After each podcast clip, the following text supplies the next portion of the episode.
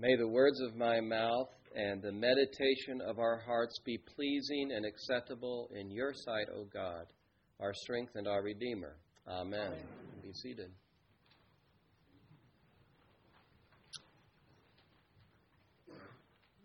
In recent years, there have been some stories reported of high profile people who once professed faith in Jesus Christ, but now no longer identify as Christians. Uh, and some of these folks were rather prominent pastors at one time, or Christian writers, or maybe they were involved in Christian music. In fact, somebody here a couple of years ago came to me and was distraught because a book that, that she loved was written by a, a, a pastor who publicly uh, came out as no longer identifying as a Christian. And maybe you know people in your circle of friends or families who once professed faith in Christ publicly, but now they've walked away. And it's, it's painful, uh, to say the least, to, to see something like this. Well, today is Christ the King Sunday. This is a day that we celebrate and recognize that Jesus is the Messiah, God's anointed King. And I want to talk to you today about why we should stay loyal to Christ our King, even when we hear these stories of others who may be walking away, even as we live in a culture where there's not so much an incentive anymore to identify as a Christian. And maybe you would say, well, I just can't ever imagine, and I hope you would say this, I can't ever imagine uh, a, a time when I would not confess Christ. I can't imagine abandoning Christ. But um, I think we can all acknowledge that we go through seasons where our devotion to Christ can slacken, our devotion to Christ can diminish, and our hearts are prone to wander. And so we need to meditate on the truth of Jesus to bind our hearts closer to Him and to increase our loyalty to Him. And what I want to do today is just simply walk you through what Paul the Apostle says in his letter to the Colossians. And I encourage you to take that out. It's on page 9 in your bulletin or in the Pew Bibles or in your own Bible. Because Paul is writing to a church that is tempted to give up on faith in Jesus Christ. And throughout this letter, he is calling them to hold fast, to hold steady, to not swerve from the hope of the gospel that is in Jesus Christ, that they have already learned. He's praying for their endurance. He is challenging them to persevere doesn't want them to shift away from the hope they have in Jesus Christ. Really, I want to zero in on uh, this beautiful, majestic passage in verses uh, 15 through 20. Some scholars believe that maybe Paul is reciting a, a hymn or a version of a Christian hymn that was known to the early Christians because this is written in such poetic form. Um, Perhaps he's just under the inspiration of the Holy Spirit, uh, writing with heightened eloquence as he meditates on the greatness of Jesus Christ. That's what I want to point out here. The greatness of Jesus' person and the greatness of Jesus' work. The more we understand who Jesus is and what he's done, the more we will bind ourselves to him in devotion and loyalty to our King. So let's talk about that. Let's look at what Paul says about the greatness of Jesus' first his person. And he talks about Jesus' relationship to God. You see that right there at the beginning of verse 15? He is the image, or icon, that's the word there, of the invisible God. In other words, if you want to see what the invisible God looks like, look to Jesus. And there you will see God incarnate, God in the flesh. the image of the invisible God. You do not have to guess, you do not have to speculate what God is like. You can humbly receive the revelation of God in Jesus Christ, the image of the invisible God. And then you can skip down to verse 19 and, and you see, again, he's speaking uh, on the relationship between Christ and God when he says in verse 19, For in him, that is in Jesus, all the fullness of God was pleased to dwell. And later he'll go on and say, All the fullness of God was pleased to dwell bodily. In other words, Jesus is fully divine. There is no part of Jesus' nature or his being, there is no part of Jesus' nature that is less than God. He is God incarnate. Now remember who Paul is. Remember what happened to Paul. Paul had this supernatural encounter with the risen Christ. On the road to Damascus, he was blinded by the light of Jesus. He heard the voice of Jesus, and this changed Paul's life forever. It changed his mission in life. Before Damascus, he said, Jesus is a hoax. After Damascus, he writes things like this Jesus is fully God, Jesus is divine the encounter with the risen Christ changed Paul's life and called him to write things like this. What this means for us is that we do not need to look to any other religion or spirituality or any other religious figure. We don't need any sort of spiritual supplement or practice to get closer to God if we are Christians. We have all we need in Jesus. All the spiritual wisdom that we need, all the spiritual power that we need, the comfort, the encouragement, the peace. It's all in Jesus because all of God is in Jesus. One of the temptations that the Colossians were facing was precisely that. They were tempted to worship or practice spirituality that was not related to Jesus. There were teachers who were coming into this church, or maybe they had been part of this church, and they were beginning to promote other spiritual practices, such as the worship of angelic beings, which was popular in this first century context. And we know that because Paul warns against that in chapter 2. In verse 18, he says to them, uh, Let no one disqualify you, insisting on asceticism and the worship of angels and going around and puffing up, uh, or rather, going in detail about visions and puffing themselves up without reason by their sensuous mind. So there were people who were saying things like, you know, Jesus is fine, but if you really want to have a deeper experience, if you really want to have a more mystical, spiritual experience, then let me introduce you to angel worship. And the idea was that there were these gradations, there was this hierarchy of angelic powers that you kind of had to go through in order to get to God, like steps on a ladder. And again, some of the spirituality was popular in the first century context. And Paul says, no. You have Jesus. In him the fullness of God dwells bodily. I think what this means for us today is that we have to be very discerning. We have to watch out for these vogue spiritualities that would encourage us to turn our eyes from Jesus Christ, the risen Lord, for peace, for harmony, for healing. We have to be careful. We have to be discerning about Eastern style religions, self help gurus, New Age mysticism, meditation techniques.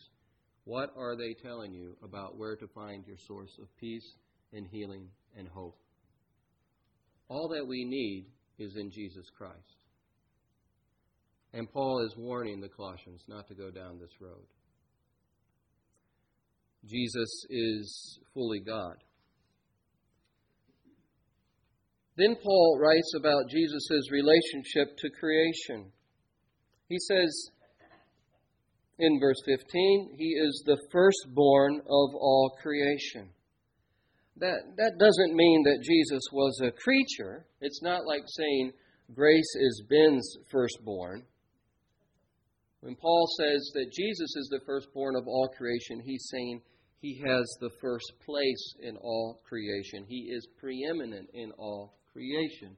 In those days, in ancient cultures, and in traditional societies even today, the firstborn, particularly the firstborn son, has a place of prominence in the family. The firstborn son inherits the property. The firstborn of the king has the right to the throne. And so Jesus has preeminence in all of creation. He is the firstborn. And then you look at verse 16. For by him, that is Christ, all things were created in heaven and on earth, things that are visible and invisible whether thrones or dominions or rulers or authorities. And by the way, several scholars believe that those categories, those names, thrones, dominions, rulers, and authorities, are names for angelic beings, rankings of spiritual angelic beings. So Paul is saying all things, even these angelic beings, were created through Christ or by Christ. And then he says, and for Christ. All created things are meant to glorify Christ. Let's just think a minute about Jesus as an agent of creation. We normally think of God the Father as the creator, and that's right. In the beginning, God created the heavens and the earth. But we believe as Christians in the triune, eternal God. We believe in the eternal Father, Son, and Holy Spirit and every member of the Trinity was active in creation. And that's what Paul is referring to here when he references the Son of God as the agent of creation. The Spirit of God was hovering over the waters, Genesis tells us, and here Paul says that Christ, the eternal Son of God, was an agent in creation as well. It's remarkable to think that it all belongs to Jesus and it's all for Jesus, for the glory of Christ. All of it, all of creation. It's mind boggling. Did a little research. My, my son has been taking an astronomy class at school. He's been sharing some amazing facts about the nature of the universe and reminding me of things and teaching me things like there are billions of galaxies in this universe billions. Some say maybe over 200 billion galaxies. Our little galaxy, the Milky Way, is just this tiny little dot in this vast expanse of the universe. And as tiny as it is compared to the rest of the universe, it still would take us 200,000 years traveling at the speed of light to get across our little galaxy. That's the immensity of the universe. It's difficult to comprehend. Paul says all of this was made through Christ and for Christ. It was meant to glorify Jesus. Each galaxy, each grain of sand, every newborn baby, the babies that we welcomed into the world this past week as a church, your dog or for your cat people. I hate to bring it up, but there are people who love cats. The dog, the cat, all of it made to glorify Jesus Christ. And none of it exists apart from Christ. He, he sustains all things. You know, when you drive past a, a mansion or maybe a great estate, what pops into your mind? I often think, who in the world owns something like that? What kind of person can afford something like that? And then you begin to think about greatness in worldly terms. Must be a very wealthy, powerful person. Paul says the universe belongs to Christ. Not only are all things created through Christ and for Christ, but Paul says he holds it all together. Verse 17 He is before all things, and in Him all things hold together. He's saying without Christ, creation would fall apart. We often think of God as the creator, which again is right, but God is also the sustainer of creation. Created matter has no will of its own, it's just there. Has no power, has no intelligence, no will of its own. God is behind creation. Everything that exists exists because God wills it, and God sustains creation. God ordered creation and structured its laws, but God continues by His will to sustain it. And apart from the power of God, creation would collapse. And Paul says Christ is in that role somehow of sustaining creation itself. I came across an analogy that might be helpful. And somebody said God's relationship to creation is not like you start the car and then once you get on the highway you press cruise control and you don't have to make contact with the gas pedal anymore. Just kind of getting it going. Rather, God's relationship to creation is more like driving the car without cruise control. You have to keep constant contact with the gas pedal to keep it going. God is constantly sustaining creation by His will. He created, He sustains it, He holds it together. Christ is the center of it. This is all very kind of heady and abstract stuff. We're dealing with like the cosmic dimensions of Christ's person and power, but we can bring it down to the personal with a couple of questions. Here's some questions in light of the truth of, of Christ, of King Jesus. If He is really the sustainer of the universe, can you trust Him to sustain you and your life and to sustain you even through death into His eternal presence? If He is the sustainer of the universe, can't you trust Him to sustain you? If Jesus is the one who holds everything together, if He is the center of all that exists and the goal of all that exists, if it's all for Him to glorify Him, is He the center of our life? Is He the center of your life and your family? Does He give ultimate meaning to you is your life about glorifying this great King? And if not, then, then you're going against the grain of reality. You're going against the, na- the true nature of things.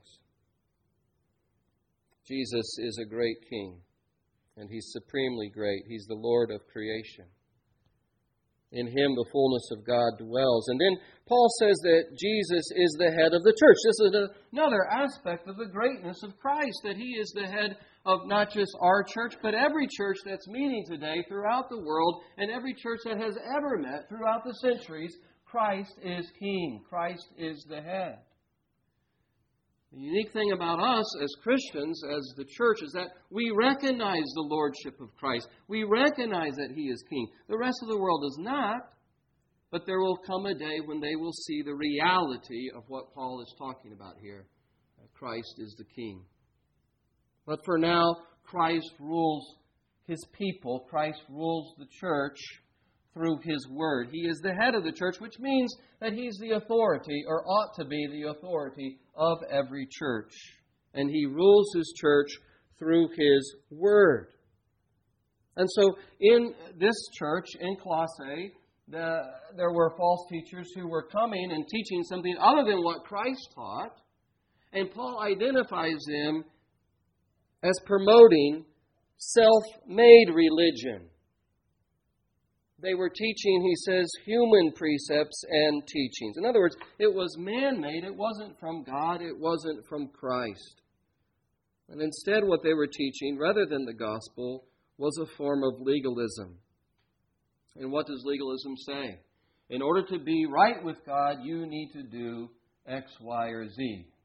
They came into the church and they said, okay, the stuff about Jesus is fine, but here's a list of things you need to do to make sure that you're right with God. That's legalism. Perform these rituals, Keep these rules, and you will be right with God. Legalism glorifies man's effort, it detracts from the glory of God. The gospel glorifies Christ. Because the gospel says if you want to be right with God, you receive what God has done for you in Jesus Christ. Self made religion always veers into this realm of legalism and it detracts from the glory that is due to God alone. So, where Christ is the head, we live under his authority in matters of faith and practice. And he gets the glory. But headship does not just mean authority, it also means source of life and vitality. Here's an image. I apologize. It's a little gruesome on a beautiful Sunday morning to think about such things, but a headless body is a dead body. There's no vitality, there's no life. And in a spiritually dead body or a spiritually dead church, there is all sorts of corruption that can happen when the leaders and the people are not connected to Christ, who is the head, the source of spiritual vitality and life. What kind of things mark a church that is not connected to the head, that is not living under the authority of Christ or not allowing his life to flow through them? Well, Paul talks about some of these things in Colossians as you go on to read it and to study it. Things like divisions within the church, and malice and envy among members, and hatred and sensuality. All these attitudes, Paul says, are about the old life, but we have been brought into the new life through Jesus Christ. And where Christ is the head of the church, where leaders and the people in the church are loving Christ and following Him in faith and repentance, his life is flowing. And in that church, Paul says you can expect these sorts of things. This is in chapter 3. In a church that is living under the headship of Christ and allowing the life of Christ to flow through them, people are forgiving one another, not holding things against one another. People are loving one another. People are, he says in chapter 3, singing psalms and singing hymns and spiritual songs with thanksgiving. There's this overflow of praise, uh, all sorts of kinds of praise, but in chapter 3, he especially notes the role that singing can take place as we let the word of Christ dwell in us richly and teach and admonish one another in all wisdom, singing psalms and hymns and spiritual songs with thanksgiving in your hearts towards God. It's interesting, I read that uh, in Buddhist temples and in Islamic gatherings, there's not a lot of singing that takes place. The author said this there is no wonder of being forgiven. That's W O N D R. No wonder of being forgiven in Islam and in Buddhism. Why? Because it's all up to you. You get what you deserve in these religions. In Christianity, you get what you don't deserve. You get grace. You get forgiveness when that captures the hearts and minds of the people of God, there's going to be thanksgiving. There's going to be singing. There's going to be praise.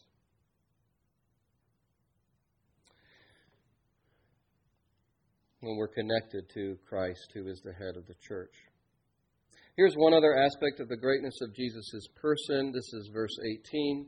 He is the firstborn from the dead. Again, this is referring to his prominence, his status. It's talking about Jesus' resurrection. He's the first human in, in history uh, to be resurrected. Others are going to follow. Lazarus was raised from the dead, but Jesus was raised to a, a form of life that is greater than death, to a new form of life. And so Jesus' victory over death, his resurrection, it's the beginning of this new form of life. It's the beginning of new creation. Jesus is great because he is the risen one. He is the risen one. And somebody said to me after the first service, there was one problem with your sermon. You were a little biased towards Christianity. Probably right. That was meant tongue in cheek. Jesus is the risen one. There is no other risen one. He's the firstborn of creation. In him the fullness of God dwells. It's not that we can't respect people of other religions, of course not. But there's only one risen one. After writing so eloquently about Jesus' greatness, the greatness of his person, Paul talks about the greatness of his work. And just a little bit on this. Again, it's all built up. he builds up this majestic view of Jesus. And if all this is true, then Jesus is the greatest person in the universe. And now he talks about this person, the greatest person in the universe, his greatest work. And it doesn't happen on a throne in a palace. And it doesn't happen in the halls of political power. It doesn't happen while he's wielding a sword on a battlefield. It happens, his greatest work, the greatest work of the greatest person, happens on this hill outside of Jerusalem as he is hanging and dying on a cross. And his greatest work is this work of reconciliation. You see it there? Verse 20 The one who is fully God gave himself to us in this way. Through him to reconcile to himself all things, whether on earth or in heaven, by making peace by the blood of the cross. That's his greatest work, reconciliation. You know, those of us in families where there has been division, disunity, disharmony, it breaks our hearts. And we're praying for reconciliation in our families when there is that rupture, when there is that division. Because that's not the way family is supposed to be. Well, in, in a similar way, creation is not meant to be divided from its creator not meant to be alienated. We're not meant to be alienated from God. That's the reason we have all the problems that we have in this world, because people are alienated from their loving Creator. And all of creation itself, Paul says elsewhere, is groaning because of this state, because of the corruption that's brought about by sin. But Jesus, by offering his perfect life, this God, this man who was fully God and man, he pays the price for reconciliation. He pays the price for us to be free and forgiven. The powers of the world that put him on the cross thought that we've done away with him now. This troublesome person, we can just forget about it. The powers of the world thought they were done with Jesus. The spiritual powers of darkness that were behind those powers of the world thought that they had triumphed over him and were victorious over him. But on the cross, as he was dying, he was triumphing over them. He was defeating them. They mocked him as the king of the Jews. The sign hung over his head. but his work demonstrated his death and resurrection that he truly is the king. And what Jesus won is the victory for those who are in Him. Though the powers that oppose God have no claim over those who are declared forgiven by the blood of Jesus.